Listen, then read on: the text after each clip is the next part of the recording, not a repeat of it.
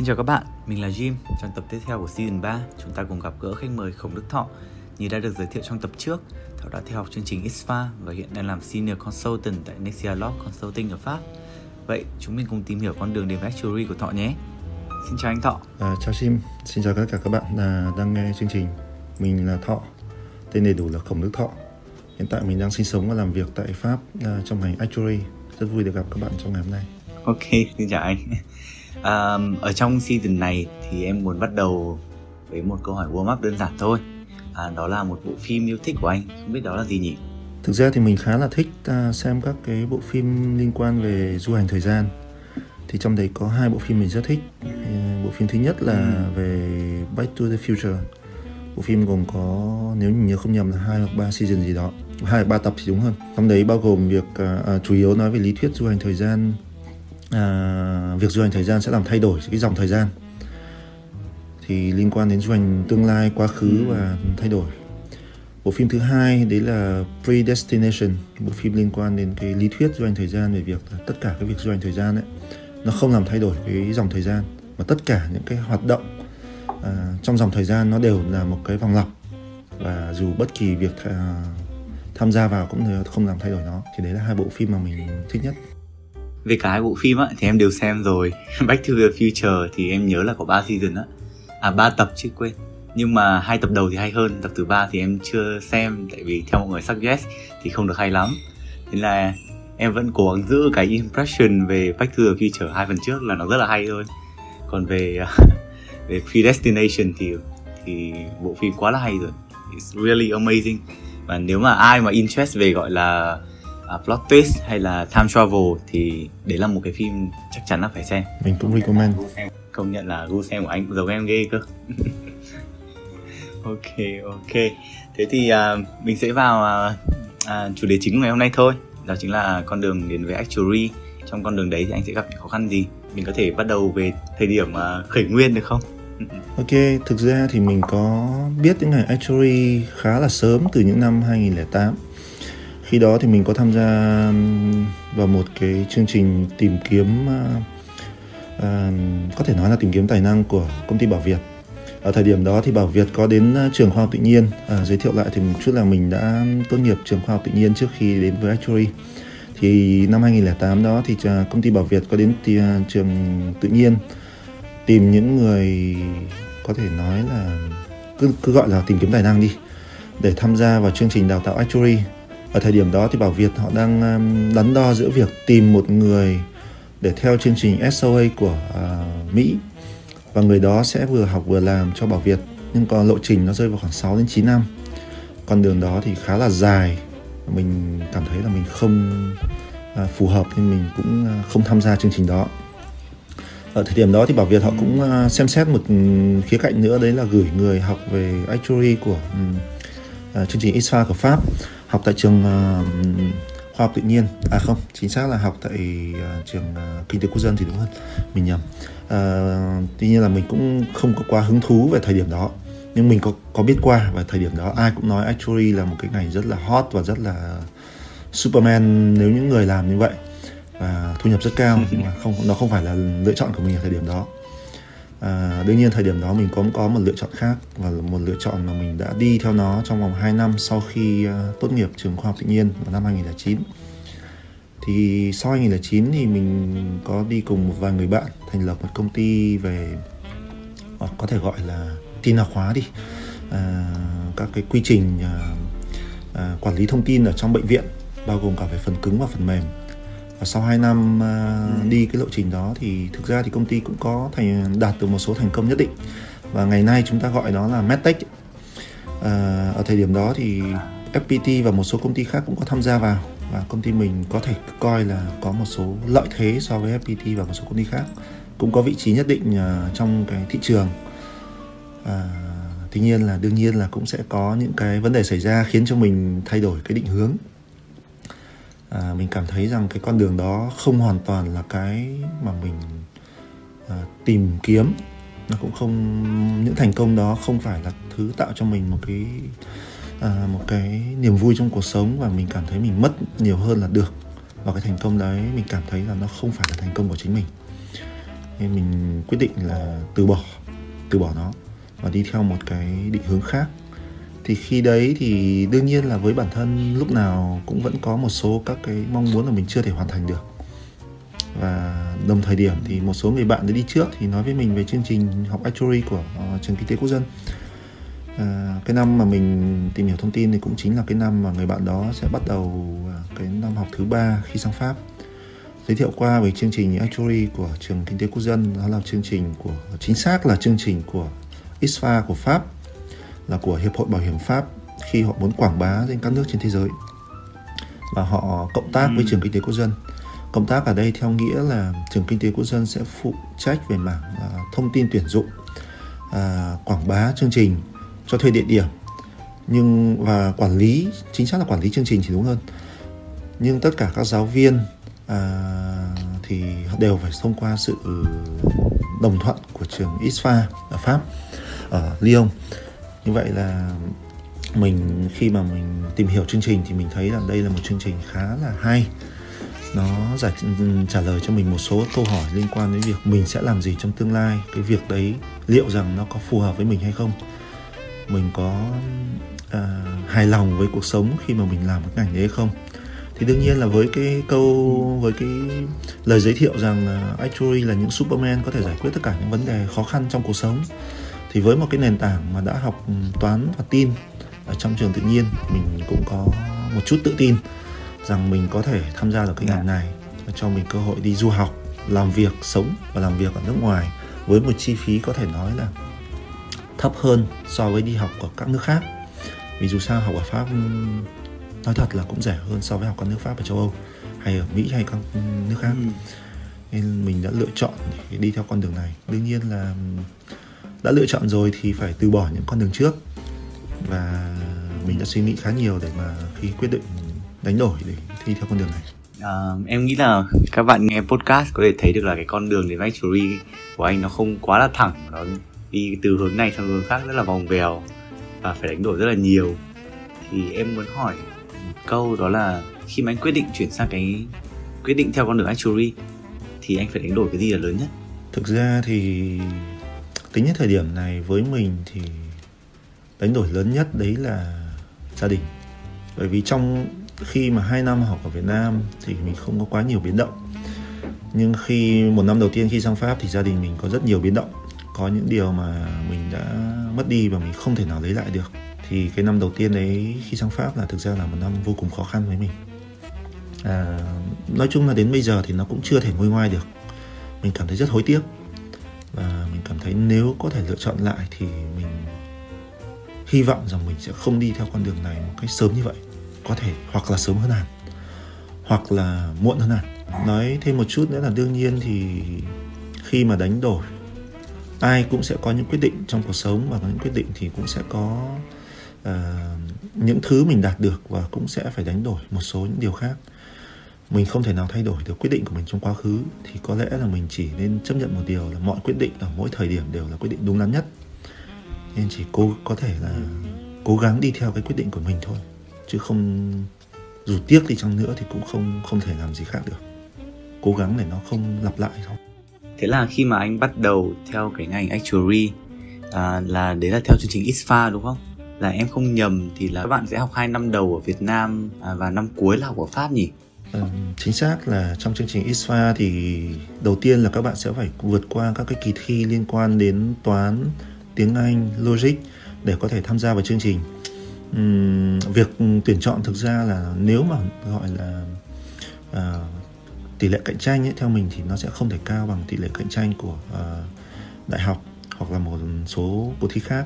Tuy nhiên là có lẽ là vì lý do là chương trình không quá là mở à, và cũng không có quá nhiều người biết đến chương trình chưa có nhiều người thì đúng hơn.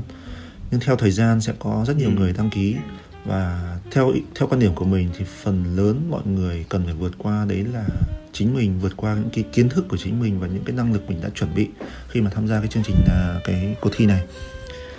Thế thì khi mà tham gia vào chương trình ISFA ấy, các bạn sẽ học 2 năm đầu tiên tại trường kinh tế quốc dân được giảng dạy theo một cách Ờ, thống kê là khoảng 50% bởi giáo viên người Việt và 50% bởi giáo viên đến từ Pháp và các nước khác nhưng toàn bộ chương trình trong 2 năm đầu tiên sẽ giảng dạy bằng tiếng Anh. Các môn chủ yếu liên quan đến việc chuẩn bị cơ bản cho các bạn về nền tảng toán, à, tài chính và một chút liên quan đến luật. Các bạn sẽ học toàn bộ bằng tiếng Anh. À, tuy nhiên có phải có, có một chú lưu ý đấy là năm thứ ba trong chương trình các bạn sẽ sang Pháp học và học toàn bộ bằng tiếng Pháp. Rất ít trên uh, môn học học bằng tiếng Anh, môn học bằng tiếng Anh chỉ trong trường hợp là giáo viên đến dạy tại lớp là người không phải người Pháp thôi. Còn lại toàn bộ sẽ bằng tiếng Anh, à tiếng Pháp, xin lỗi các bạn. Chính vì vậy nên để chuẩn bị cho việc năm thứ ba khi sang Pháp, các bạn song song với việc học bằng tiếng Anh cho các môn ở trên trường. Đương nhiên là phải muốn sang Pháp là phải qua tất cả các môn ở Việt Nam. Vì đã có những trường hợp không thể sang Pháp vì chưa qua môn và sẽ phải chờ đến khóa sau và khi chờ khóa sau là phải chờ thêm 2 năm nữa vì 2 năm mới có một khóa và trong 2 năm ở Việt Nam cũng phải chuẩn bị về một cái trình độ tiếng Pháp nhất định để có thể uh, uh, qua vòng xin visa sang Pháp. Vậy trong cái thời điểm mà chuẩn bị để uh, sang Pháp á thì uh, anh có gặp khó khăn nào không? khó khăn lớn nhất khi mà chuẩn bị sang pháp theo mình đấy là thi qua môn thì thực ra thì cái thời điểm đấy dù sao thì à, vẫn là một sinh viên về dù học bất kỳ chương trình gì và theo một cái lộ trình như vậy thì cũng vẫn là sinh viên. Với sinh viên thì khó khăn nhất vẫn là qua môn. Và giữ vững được cái lòng cái cái tinh thần chuẩn bị của mình. Thế thì có những bạn không qua được môn và có những bạn trình độ tiếng pháp không đủ. Thì đương nhiên khi qua môn rồi mà trình độ tiếng Pháp không đủ có có thể các bạn vẫn sang được Pháp nhưng sau đấy sẽ khá là khó khăn. Mặc dù chuẩn bị tiếng Pháp đủ, sang Pháp vẫn sẽ gặp khó khăn, không bao giờ là đủ cả. Ờ, anh có thể nói rõ hơn là vì sao chuẩn bị không bao giờ đủ được không? Nói thế này, à, dù sao các bạn ở Việt Nam thì các bạn à, cũng đã học khoảng à, cả 12 năm học, có thể có những người hơn học bằng tiếng Anh. À, tức là học bằng tiếng Việt và sau đấy ngoại ngữ là tiếng Anh thì đúng hơn. Tiếng Pháp dù sao cũng là một ngôn ngữ hoàn toàn khác. Cách tư duy khác cách phát âm khác ngữ pháp khác và nói chung là mình không có thói quen với tiếng Pháp. Trừ một số bạn cũng có những bạn đã từng học tiếng Pháp. À, thì với các bạn ấy sẽ dễ dàng hơn. Thế thì song song với việc vừa à, cuộc sống nói tiếng Việt đến lớp nói tiếng Anh và chuẩn bị tiếng Pháp thì giống như là một đứa trẻ ờ, mình đôi khi mình sẽ gặp những khó khăn về việc chuyển giữa các ngôn ngữ. Thì ở Việt Nam thì việc đấy là việc chuẩn bị khá là khó khăn và chưa kể việc học tiếng Pháp ở Việt Nam sẽ có một cái hạn chế so với bên Pháp. Thứ nhất là môi trường giao tiếp mình sẽ rất ít. Vì tiếng Pháp không phải là ngôn ngữ phổ thông ở Việt Nam rất kém so với tiếng Anh. Thứ hai là chương trình giảng dạy uh, trung tâm uh, tiếng Pháp tốt nhất mình được biết đấy là Lespas là trung tâm văn hóa Pháp. Thì ở đó phần lớn là những giáo viên người Pháp hoặc những người khá là lớn tuổi. Và đương nhiên giống như dạy trẻ con thì họ sẽ dạy cho mình những cái Ờ, uh, cách giao tiếp rất là formal rất là hàn lâm. Nhưng khi sang Pháp các bạn sẽ học với những người trẻ những ngôn ngữ trẻ. Và họ nói nhanh hơn rất nhiều và cái họ nói rất nhiều cái cách diễn đạt mà mình chưa biết hoặc mình chưa có phản xạ với nó. Thì việc chuẩn bị của mình ở Việt Nam càng nhiều càng tốt nhưng sang Pháp mình sẽ có rất nhiều bỡ ngỡ. Nên nếu bạn nào có điều kiện mình khuyên là chuẩn bị tiếng Pháp nhưng chuẩn bị cả cho mình môi trường để mà luyện tiếng Pháp. Em thấy nghĩa là về cái chuẩn bị môi trường thì cũng khá là khó tại vì nếu mà so về tiếng Anh thì tiếng Anh khá là popular ở Việt Nam và đa phần là ai ở giới trẻ. Bây giờ ai cũng biết rồi nếu mà trong thời kỳ giả sử 10 năm trước mọi người bảo là phải học tiếng Anh à, ngôn ngữ thứ hai nên là tiếng Anh thì ở bây giờ các bạn trẻ yêu cầu ít nhất em nghĩ cũng phải khoảng ba ngôn ngữ không chỉ có tiếng Anh tiếng Việt mà chắc có phải là tiếng Pháp tiếng Nhật là tiếng Trung. Nói chung là tiếng Anh quá là popular rồi. Nhưng mà trong đó thì những cái ngôn ngữ còn lại thì chưa được là được quan tâm nhiều lắm. Thì em nghĩ là để việc chuẩn bị môi trường thì cũng khá là khó mà nhất là từ thời của anh á. À, từ thời của mình thực ra thì đồng ý với bạn là khá là khó. À, nếu có thể thì mình nghĩ rằng có thể chịu khó lên trung tâm văn hóa pháp và làm quen với những người những sinh viên họ đi sang bên đâu? Đây hoặc là có một người bạn ở pháp người pháp càng tốt. Hoặc là kỳ nghỉ hè có thể thu xếp những cái um, tham gia những trại hè ở pháp chẳng hạn. Mình có một vài người bạn họ xác định rất là nghiêm túc và họ đương nhiên không phải trong uh, chương trình của mình. Họ xác định rất là nghiêm túc và họ hè trong 3 năm học thì họ đăng ký uh, đi sang Pháp đi du lịch hoặc là đi sang tham gia trại hè đương nhiên điều đó cũng phải phụ thuộc rất nhiều vào khả năng kinh tế của từng người. Và nếu không thì có thể xem phim. Thì anh có suggestion về một bộ phim nào để các bạn mà một series nào phim một series phim nào để các bạn à, gọi là bắt đầu làm quen với ngôn ngữ pháp không? Um, có một người bạn đã từng nói với mình một series và mình cũng đã xem một số tập khá là hay. Đấy là Le Petit Caillou. Là nói về cuộc sống gia đình của một em bé người Pháp à, cũng giống như là bố mẹ dạy con cái những điều cơ bản nhất trong cuộc sống và những từ cơ bản. Thì đấy là Le Petit Caillou là một bộ phim hoạt hình của Pháp khá là hay. Em nghĩ đấy là, là những cái biện pháp như kiểu lên trung tâm Les Park hay là đi tham gia những cái triển lãm hoặc là xem một bộ phim nó possible hơn đối với các bạn trẻ. Tại vì không phải ai cũng có đủ kinh tế để thể đi chạy hè ở bên Pháp nhưng mà nói vậy chứ đi ra Les Park cũng thú vị mà. Les Park có không chỉ có triển lãm tranh này triển lãm văn hóa mà đôi khi họ còn chiếu những bộ phim ở Pháp nữa. Tại vì thời gọi là cách đây khoảng cách đây khoảng một vài năm thì Jim có nhiều cơ hội để học tập ở Les Park rồi. Mỗi tội là không theo thôi. Không thì có khi cũng đã tham gia chương trình Gispa rồi. Có lẽ cũng là hơi tiếc nhỉ. Cũng hơi tiếc biết đâu là em lại là khóa dưới của anh thọ hay sao? Who knows right? À, thế là nếu anh tự đánh giá thì anh thấy là hai năm học actuary ở Việt Nam so với một năm ở bên Pháp thì thời điểm nào anh gặp nhiều thử thách hơn? Mình nghĩ rằng ở bên Pháp sẽ nhiều thử thách hơn rất nhiều. Khi mà ừ. cuộc sống xa gia đình xa người thân xa bạn bè à, đương nhiên mình có một số lợi thế so với à, à, chương trình ISFA sẽ có lợi thế hơn so với những bạn khác thi du học ở bên Pháp. Đấy là khi mà sang bên Pháp mình sẽ có cả một lớp sang bên đây. Những người đã chơi với nhau và học cùng nhau 2 năm ở Việt Nam và sang Pháp vẫn học cùng nhau ở chung chung một ký túc xá. Ừ. cuộc sống gần nhau có thể chia sẻ với nhau. Đấy là một lợi thế nhưng cũng là một thách thức. Vì à, chơi với nhau lâu lâu rồi thì cũng sẽ dễ thân và dễ thân thì dễ ham chơi. Đấy là một thách thức. Nhưng về mặt à, à, khó khăn trong cuộc sống thì mình nghĩ rằng khó khăn lớn nhất đấy là mình bước sang một cái môi trường hoàn toàn khác. Có thể có những bạn trước khi học còn học ở trong nhà trường đã xa gia đình rồi nhưng dù sao xa gia đình vẫn là xa trong nước Việt Nam. Và xung quanh vẫn là những người nói tiếng Việt. Khi sang Pháp thì cứ gọi cho bỏ qua câu chuyện là những người cùng lớp người Việt học ở cùng nhau đi. Thì xung quanh vẫn là những ừ. người hoàn toàn xa lạ nói ngôn ngữ xa lạ mình sống theo một văn hóa xa lạ và khi có vấn đề xảy ra liên quan đến sức khỏe tâm lý gần như mình không có người để chia sẻ ở bên cạnh. Giống như mình phải rời khỏi tổ của mình ấy. và đấy là một cái thử thách khá lớn. Chưa kể nếu trong quá trình à, xa nhà nếu có vấn đề gì xảy ra liên quan đến gia đình mình sẽ không thể ở gần người thân. Hoặc à, về phía mình mình cũng sẽ không có người thân ở gần. Sẽ phải đánh đổi khá là nhiều liên quan đến à, cuộc sống cũng như là các mối quan hệ. Chưa kể là luôn luôn có áp lực là mình kém hơn các bạn pháp. Mình phải thừa nhận một điều là mình sẽ kém hơn các bạn pháp có thể không phải là kém hơn về mặt kiến thức.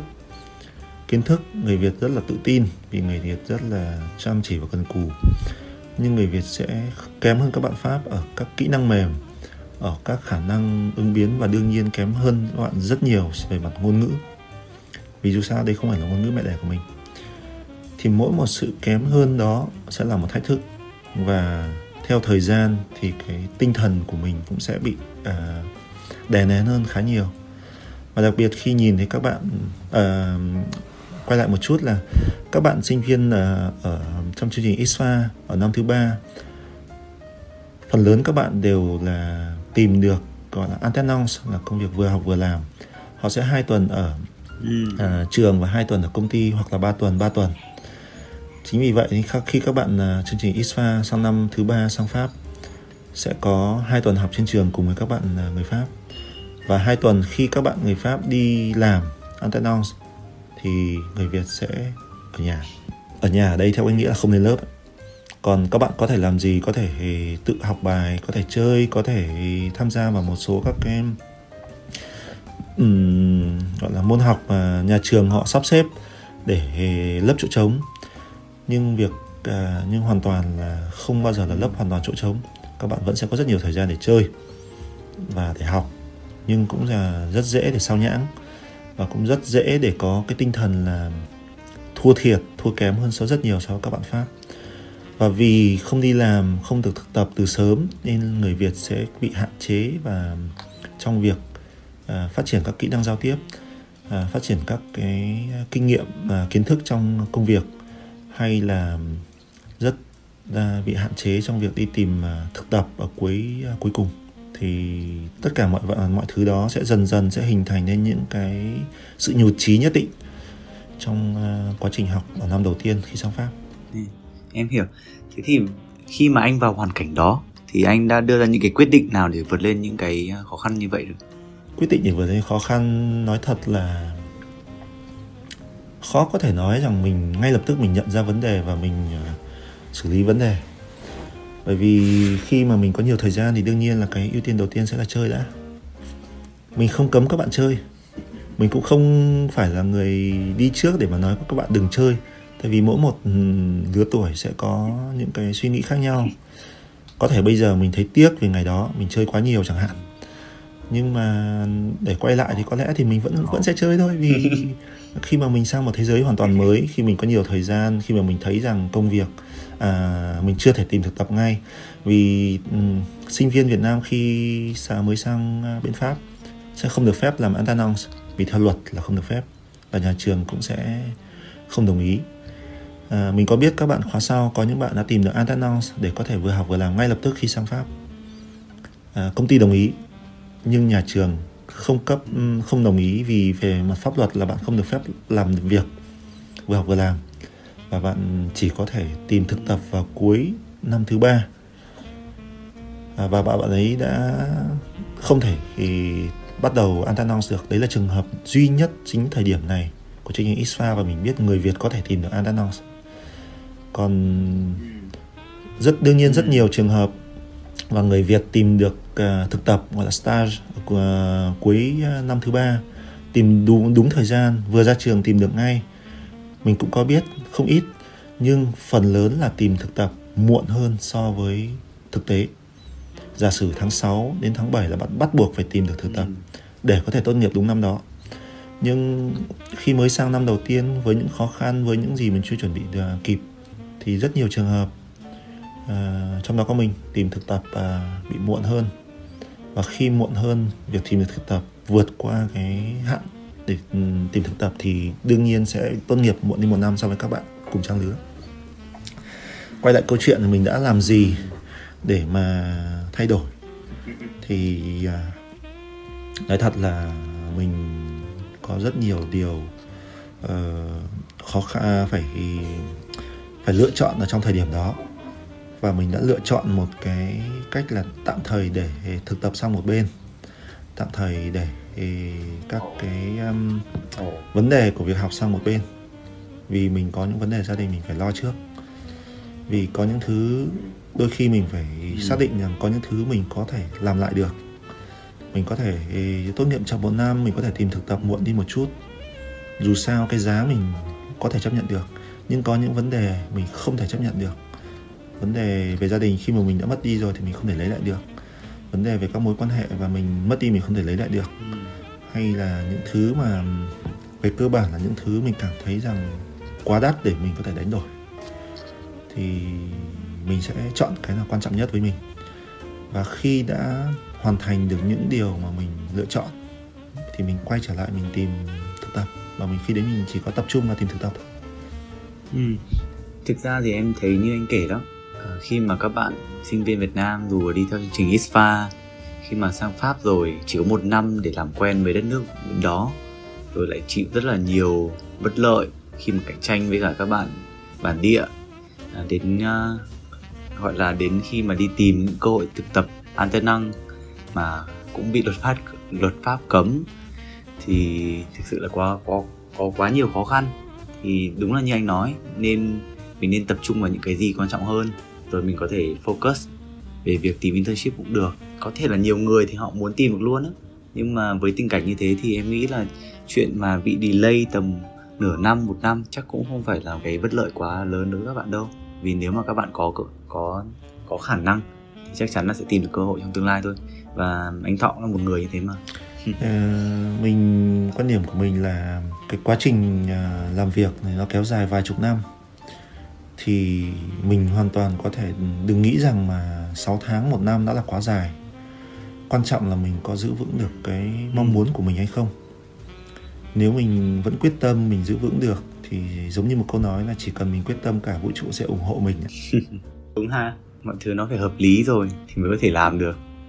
Vậy là trong thời gian thực tập à, anh thực tập mất bao lâu thông thường thì việc thực tập um, cuối năm thông thường các công ty ở bên pháp sẽ họ sẽ thích uh, một cái thực tập uh, 6 tháng đối với các công ty bảo hiểm có những thực tập 4 tháng nhưng phần lớn là 6 tháng 6 tháng là để trở thành official employee đúng không ạ? Ờ, không, hai cái hoàn toàn khác nhau.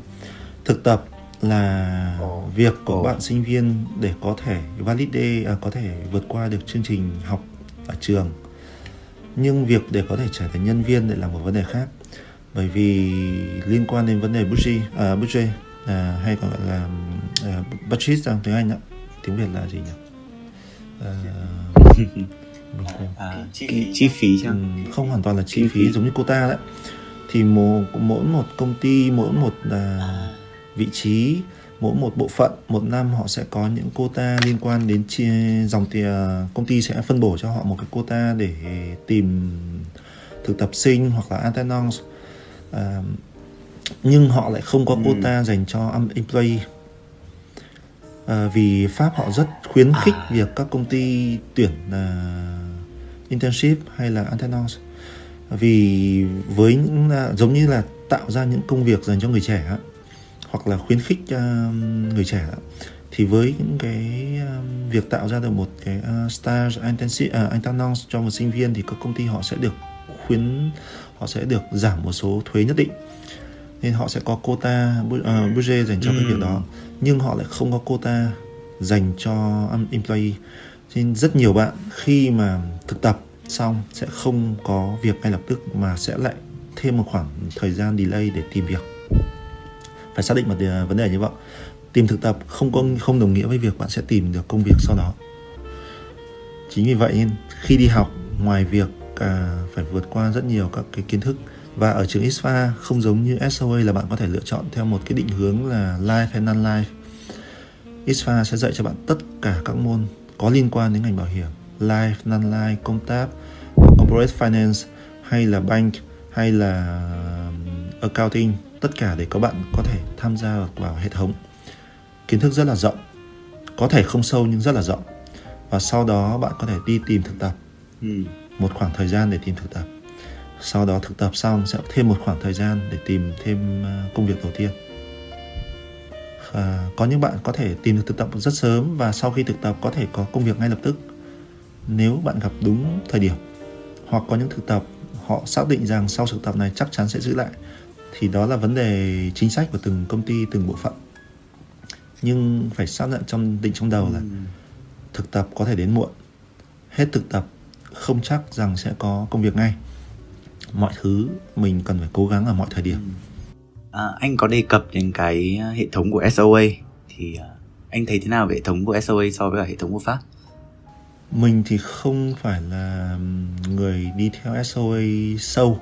Mình có tìm hiểu qua thôi gắng thi một hai môn thôi. Ừ. thì mình thấy rằng là SOA cái hệ thống khá là thực tế. Phải nói một điều là thực tế khi mà các bạn ừ. ôn thi các bạn sẽ thấy rằng là uh, các cái câu hỏi hoặc các cái bài toán mà SOA họ đưa ra khá là thực tế họ gắn liền với lại các cái vấn đề trong cuộc sống thì đấy là một lợi thế ừ. nhưng cũng sẽ là một hạn chế vì các bạn sẽ giống như là ngay lập tức đóng khung mình vào trong một vấn đề và các bạn sẽ đi theo một cái lộ trình đó oh. chương trình đào tạo của pháp dù sao vẫn hàn lâm hơn một chút là sẽ đào tạo tất cả những kiến thức cơ bản tập trung toàn bộ trong vòng 3 năm học tất cả các kiến thức nền. Và sau đó khi đi làm bạn sẽ lựa chọn một um, lĩnh vực. Có thể là do bạn lựa chọn có thể là do dòng đời xô đẩy bạn sẽ chỉ có một cơ hội duy nhất nắm lấy hoặc là để trôi.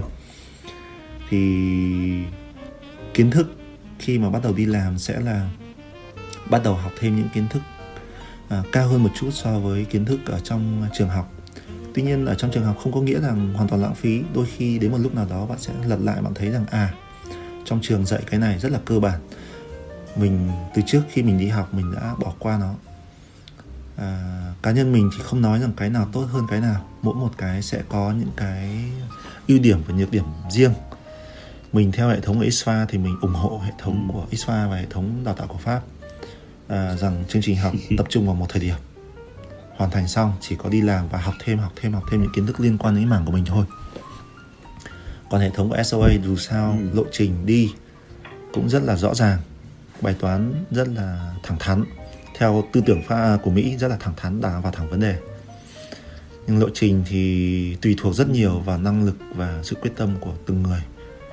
Nên là mình thì cá nhân mình thích những cái bắt buộc mình phải làm hơn là để tự mình làm vì tự mình làm thì đôi khi mình hay hay để trượt deadline.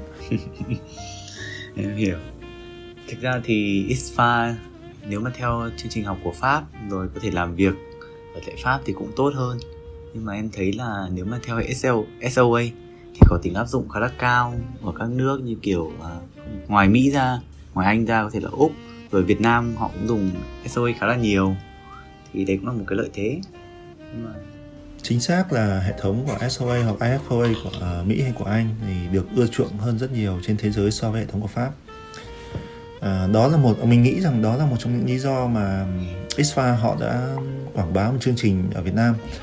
Nói ngắn gọn uh, giới thiệu một chút là đó không phải là chương trình của ISFA, đó là chương trình của DF là gọi là Diffusion Internationale de Etudes Français là chương trình mà hiệp hội bảo hiểm Pháp họ quảng bá cái cái ngành actuary theo theo hệ thống pháp đến các nước không chỉ riêng ở Việt Nam còn một số nước ở châu Phi, Nam Mỹ. Thì đấy là một cái gọi là một cái chương trình marketing của hiệp hội bảo hiểm pháp. Rất tốt tạo cho người Việt mình thêm một lựa chọn để đi theo. Và mình thấy rằng theo thời gian thì số lượng người Việt làm nghề actuary theo hệ thống của Pháp về Việt Nam cũng khá nhiều. Hoặc là rất nhiều người Việt thấy đây là một cơ hội có thể làm ở trong ngành actuary.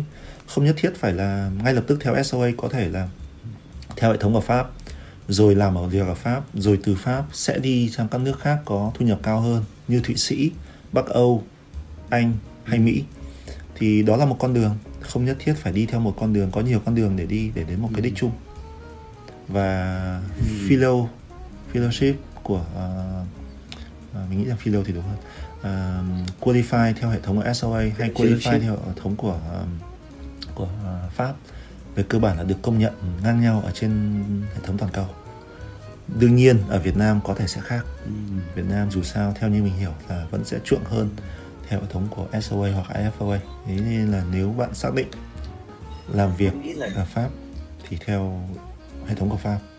Mình nghĩ là với các bạn junior à, không rõ là có theo hệ Pháp hay không nhưng khi ở mới mới khởi đầu công việc gọi là với các bạn junior thì khi theo hệ SOA thì họ sẽ có những mức tăng về kinh nghiệm cũng như là về lương. Khi mà đi theo hệ pháp thì có thể là khó để mà provide những cái benefit được như thế trừ khi là đã qualify rồi hoặc at least là đã đến associate level rồi. Uhm, mình có nghe nói mình có nghe nói những bạn junior là thi được một môn của SOA sẽ tăng lương một lần thì đó cũng là một lợi thế. Ừ. và mình cũng có nghe nói những bạn học hệ thống ISFA về Việt Nam rồi bắt đầu lại thi lại SOA thì thực ra thì mình không đánh giá gì cả. Ừ. mình chỉ cảm thấy rằng uh, nó là một lựa chọn của mỗi người thôi. Còn nếu đã uh, xác định um, sau khi ra trường ở lại thì theo pháp thì thực ra ở trong pháp SOA không có quá nhiều lợi thế. À, hay là ngành actuary của Pháp họ đã phát triển được cả trăm năm rồi. Họ sẽ có những cái tự hào riêng và họ cũng không quá để cao vấn đề một người SOA tham gia vào hay không. Chính vì vậy thì bản thân mình khi mà làm trong hệ thống actuary của Pháp mình việc mình thi những môn SOA hay những người bạn của mình thi SOA khi mà đang làm trong hệ thống của Pháp chủ yếu dùng để chuẩn bị cho mình một à, cái cơ hội cho ngày mai khi mà mình có một số chứng chỉ của SOA chẳng hạn. Còn ở Pháp không có giá trị thế là bây giờ thời điểm hiện tại anh cũng đã đi làm một thời gian lâu rồi tầm 5 6 năm rồi. Thì nếu mà so với cái hồi đầu tiên thì cái motivation hay là một cái goal của anh có khác gì không? Uh, motivation bạn nói ở đây là motivation trong ngành hay motivation um, về SOA hay là uh, hệ thống của Pháp? Mình muốn hỏi rõ hơn một chút. À em muốn nói là nghĩa là sau một thời gian đi làm khá lâu rồi thì không biết là giờ anh đã có anh có dự định gì không dự định thì ở mọi thời điểm đều có dự định. À, khi mà mới bắt đầu đi làm thì là dự định mình sẽ cố gắng để học càng nhiều càng tốt để trở nên senior hơn một chút. Sau khoảng 5 đến 6 năm không thể nói rằng mình senior hơn rất nhiều so với junior nhưng dù sao tiếp xúc với những cái môi trường khác nhau thì mình cũng thấy rằng mình bớt junior hơn. Và ừ. đến sẽ đến một ngưỡng nhất định mình sẽ phải đặt ra một cái mong muốn như bạn nói là dự định gì đó hoặc là sẽ tiếp tục trở nên thành một senior hơn nữa. Maîtriser ờ, uh, là nắm vững công việc mình hơn nữa và trở thành một cái người mà khi nhắc đến công việc người ta sẽ nhắc đến mình hoặc là sẽ theo một cái lộ trình là trở thành manager. À, sẽ theo con đường à, à, quản lý hơn một chút hoặc là sẽ theo một cái lộ trình hoàn toàn khác cá nhân mình thì đi con đường nó hơi lòng vòng là mình từ à, bắt đầu thực tập ở à, um, level group level group. Sau đó mình đến level ở một nước sau đó là mình xuống thấp hơn một chút là một cái bộ phận. Sau đó mình lại quay sang làm uh, consulting firm. Sau đó là đến thời điểm hiện tại có lẽ rằng mình đang tìm kiếm cho mình một cơ hội nào đó. Biết đâu đó mình sẽ theo một con đường hoàn toàn khác. Mình biết đâu ngày mai lại về Việt Nam bán bảo hiểm chẳng hạn. à, một người làm hoạch một người học actuary mà quyết định bán bảo hiểm cũng khá là thú vị chứ. Biết đâu lại sẽ có một góc nhìn khác về những cái sản phẩm của mình. À, mình nghĩ rằng mình sẽ có một số lợi thế về mặt kỹ thuật khi mình hiểu hơn một chút về cách thức hình thành một sản phẩm bảo hiểm và những quyền lợi và nghĩa vụ theo từng từng phía. Nhưng mình không dám đảm bảo rằng mình sẽ ừ. có lợi thế hoàn toàn so với những người bán bảo hiểm ở Việt Nam vì mình không có nền tảng về marketing hay nền tảng bán hàng. Chỉ có điều rằng có lẽ là những người học actuary thì thông thường là góc nhìn sẽ khá là uh, thuần là thẳng thắn hơn liên quan đến vấn đề quyền lợi và nghĩa vụ. Thì đâu đó khi giao tiếp với người mua có lẽ sẽ có một chút lợi uh, à, thiện cảm. Anh thấy là nếu cá nhân anh giả sử thôi là một người uh, sale bảo hiểm đi à, thì ngoài những cái như là góc nhìn của anh có thể thuần hơn có thể thẳng thắn hơn thì anh còn thể còn thấy là mình có thể đóng góp được gì không? Có lợi thế gì không? Theo như mình hiểu ở thời điểm hiện tại ở Việt Nam mọi người người dân vẫn đánh đồng bảo hiểm với lừa đảo. Điều này là kết quả của một ừ. quá trình trong lịch sử. Lịch sử thực ra thì gọi là lịch sử nhưng thực ra chỉ có vài chục năm trở lại đây thôi. Những ngày đầu khi mà mình biết về bảo hiểm thì là nghe nói về sản phẩm bảo hiểm khi mà các người bán hàng họ về những vùng quê họ bán những sản phẩm rất chân rất là thần thánh. Mua sản phẩm bảo hiểm này sẽ được như thế nọ thế kia trong trường hợp rủi ro. Thì ai cũng, người Việt mình ai cũng nghe thấy là à tôi sẽ được lợi nọ, lợi kia. Cho đến khi rằng theo thời gian, có một vấn đề gì đó xảy ra, mọi người sẽ nhận ra rằng à tôi không đạt được cái điều mà tôi đã từng nghe vì sao? Tôi không biết. Khi được giải thích tôi không hiểu. Ừ. khi đó sẽ có một tư duy à, thống nhất. À tôi bị lừa. Và đấy là một câu chuyện mình nghĩ rằng không phải hiếm. Rất nhiều trường hợp như vậy. Vấn đề tại sao lại đánh đồng như vậy? Vì rằng người mua không hiểu rằng mình có quyền lợi hay trách nhiệm gì đối với cái thứ mình mua. Vì bảo hiểm về cơ bản nó là một hợp đồng hai phía à, người mua có quyền lợi có trách nhiệm công ty bảo hiểm có quyền lợi có trách nhiệm. Và mỗi quyền lợi hay trách nhiệm đều có điều khoản kèm theo. Khi người mua không hiểu quyền lợi và trách nhiệm của mình thậm chí người bán là những người đi bán bản bảo hiểm ấy, không hiểu được mình đang bán cái gì và mình phải giải thích cái gì với người ta. Người ta và người bán chỉ tập trung vào quyền lợi thôi. Ít khi truyền tập trung vào trách nhiệm và nghĩa vụ của hai bên thế cho nên là khi mà có xung đột xảy ra thì người bán họ chỉ quan tâm là họ sẽ có uh, hoa hồng. Và người mua thì cần uh, tôi tiết kiệm và đến một lúc nào đấy tôi sẽ được uh, chi trả trong trường hợp rủi ro. Thế thì khi mà có rủi ro xảy ra uh, các bên không tìm được tiếng nói đồng thuận bên nào cũng đổ lỗi cho bên còn lại. Thì đó là một vấn đề. Thì theo cá nhân mình thì khi mà mình bán bảo hiểm thì mình sẽ cố gắng để làm rõ các vấn đề. Đương nhiên mình phải hiểu sản phẩm bảo hiểm đã vì một sản phẩm bao giờ cũng có những điều khoản khác nhau và trong mỗi trường hợp sẽ có những cách xử lý khác nhau. Nên mình sẽ cố gắng về phía mình hiểu hơn ngoài vấn đề kỹ thuật thì hiểu hơn về vấn đề luật pháp về vấn đề uh, là quyền lợi và trách nhiệm của mỗi bên trong từng trường hợp để có thể tư vấn một cách tốt hơn. Tránh trường hợp rằng người mua sẽ đổ lỗi cho mình là tôi lừa à, anh lừa tôi và người công ty bảo hiểm sẽ nói rằng là tôi không phải là chu đáo trong khi bán. Thì mình nghĩ rằng cá nhân mình khi mà muốn bán bảo hiểm thì mình sẽ cần đầu tiên là hiểu nhu cầu của từng bên hiểu sản phẩm. Thì đó là cái duy nhất mình có thể đóng góp được để cố gắng những sản phẩm mà mình bán ra được không phải là lừa đảo. Vì theo cá nhân mình là bảo hiểm ừ. rất tốt chứ không phải lừa đảo. Chỉ có những người bán là lừa đảo và những người à, mua không hiểu và đổ lỗi rằng đây là lừa đảo vì không phải tự nhiên mà sản phẩm bảo hiểm tồn tại được vài trăm năm à, một cách không giống như là đa cấp sản phẩm bảo hiểm đã tồn tại vài trăm năm ở pha ở châu Âu, ở Mỹ và các nước khác. Thế đấy là một góc nhìn khá là thú vị và biết đâu đấy sau này lại có thể gặp anh Thọ ở Việt Nam bán sản phẩm bảo hiểm thì sao đúng không? mình thì đấy là một câu chuyện vui thôi chứ uh, ừ. thực ra thì khi mà mọi người hỏi mình là học về cái gì thì mình bảo là mình học và làm về bảo hiểm. Mọi người đều bảo a à, đi bán bảo hiểm mà. Thì mình nghĩ rằng đấy là một cái sự quy chụp hơi phiến diện ở thời điểm hiện tại nhưng không thể trách được. Ừ. khi mà mọi người nghe đến bảo hiểm chỉ là mua và bán thì mọi người vẫn chỉ nghĩ như vậy thôi.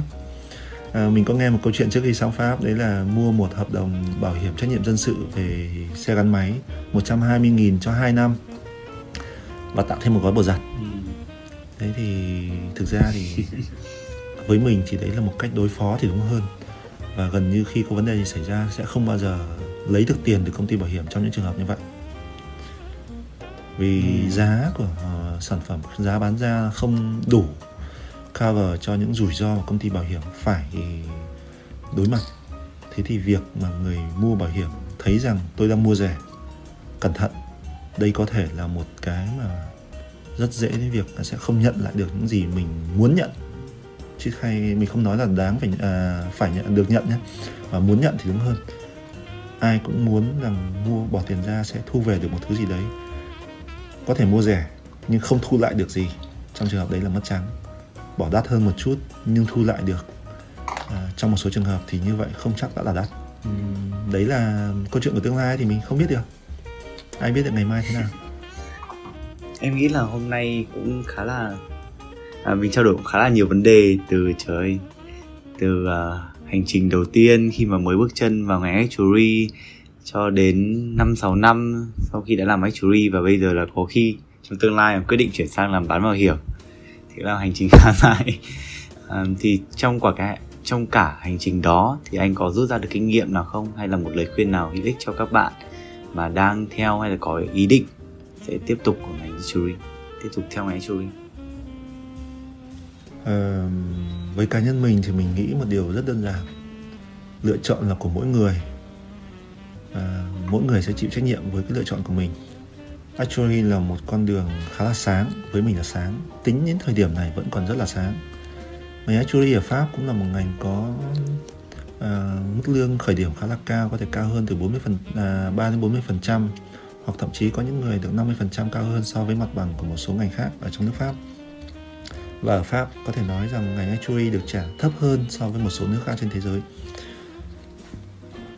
Và ngành actuary dù sao ở thời điểm hiện tại bị thay thế bởi một số các cái ngành khác có mức uh, thu nhập cao hơn. Nhưng ngành actuary dù sao vẫn là một ngành được chi trả khá là hậu hĩnh. Một lộ trình đương nhiên sẽ có nhiều uh, trông gai nhiều vất vả. Lượng kiến thức rất khổng lồ sẽ phải đối mặt với rất nhiều khó khăn. Nhưng một khi bạn đã lựa chọn theo con đường này tức là bạn sẽ có một tương lai khá là tươi sáng. Mình chỉ có thể động viên các bạn nên vững tâm thôi. Trong bất kỳ trường hợp nào hãy thấy hãy suy nghĩ rằng mình đã lựa chọn một con đường sáng. Mình đã từ bỏ rất nhiều thứ để có thể theo con đường khó khăn này tốt nhất nên vững tâm. Đừng để đến lúc mà mình ngã hay là từ bỏ ngang chừng lúc đấy mình sẽ mất những thứ mình đã từ bỏ mất những thứ mình chưa đạt được. Và rồi mất hết để rồi bắt đầu lại một con đường khác. Chưa chắc tương lai như thế nào chưa biết ngày mai như thế nào. Nên khi mà bạn đã có một tương lai tươi sáng thì cố gắng làm sao đi được đến cái tương lai đấy. Mặc dù đương nhiên trong tương lai đấy sẽ có những khó khăn nhưng bao giờ cũng thế người ta nói rằng khổ tận thì cam lai cố gắng nhiều thì sẽ được quả ngọt. Quả có thể hơi đắng một chút nhưng mà dù sao cũng bớt hơn là chỉ ăn quả đắng nên là cố gắng Hồi trước à, sừng giữ sau thì mới giàu. nghèo thì lâu chứ giàu thì mấy cố gắng thôi. Ok. Thì em thấy đấy là một lời khuyên khá tuyệt vời các bạn à, thực ra thì nếu mà bắt đầu làm cái gì đó mình không biết được điểm đích đến nó như thế nào hay cũng không rõ được là hành trình này kéo dài bao lâu và nó có thực sự có hiệu quả cho mình không thì họ từ bỏ rất là nhanh. Nhưng mà nếu mà họ đã biết rõ được là ở cuối con đường đấy có tia sáng mà không chỉ là tia sáng bên cạnh đấy có rất nhiều tiền có được rất nhiều gọi là có thể nói là danh vọng thì đấy cũng là một cái motivation để keep các bạn gọi là keep các bạn motivated. Cố lên cuối đường hầm sẽ là ánh sáng. Ánh sáng đấy là tàu đi vào đường hầm hay là ánh sáng để bạn thoát ra đường hầm đấy là tùy thuộc vào mỗi bạn. Đúng ha. Ok. À, cảm ơn anh thọ rất là nhiều đã dành thời gian cho uh, Jim cũng như là các bạn thính giả ngày hôm nay. À, mong rằng sẽ có một ngày gặp anh thọ ở Việt Nam đang làm bán bảo hiểm hoặc là actuary một công ty nào đó hoặc biết đâu có thể là về à, làm thính giả làm diễn giả cho các bạn ở trường đấy vui sao? Biết đâu đó. Thì hy vọng là một ngày gặp được các bạn. Mình rất là mở cho các bạn là- nào muốn tìm hiểu về chương trình này các bạn có thể liên lạc trực tiếp với mình. Ừ. hoặc là tìm hiểu thêm à, à, qua những nguồn thông tin khác. Mình không giấu giếm gì cả và mình sẽ sẵn sàng chia sẻ với các bạn tất cả những kinh nghiệm mình có được một đàn anh như anh thọ hướng dẫn thì nó còn gì bằng ha vì thực ra thì khi mà mình tham gia chương trình bản thân mình cũng rất muốn người khác à, chia sẻ với mình nhưng mình nghĩ rằng cũng không Ừ. không có gì đặc biệt để che giấu cả Ok, à, cảm ơn anh Dọ rất là nhiều đã dành thời gian cho à, cho Jim và mọi người ngày hôm nay. À, mong rằng là anh họ có thể tiếp tục cái con đường mình đang đi. Nếu mà có một ngày anh Thọ về Việt Nam thì Jim rất mong là có cơ hội để hai hai anh em đi cà phê. nhất trí hẹn gặp lại bạn sớm Thank you anh nha. goodbye Vậy là thời lượng của tập 2 season 3 đã kết thúc rồi. Trong tập tiếp theo, chúng ta sẽ cùng trò chuyện với anh Vũ, một người có tính cách vô cùng thú vị. Với phong cách khá là khác biệt, Jim sẽ chỉ bật mí như vậy thôi. Còn bây giờ thì xin chào và hẹn gặp lại các bạn vào thứ sáu tuần sau.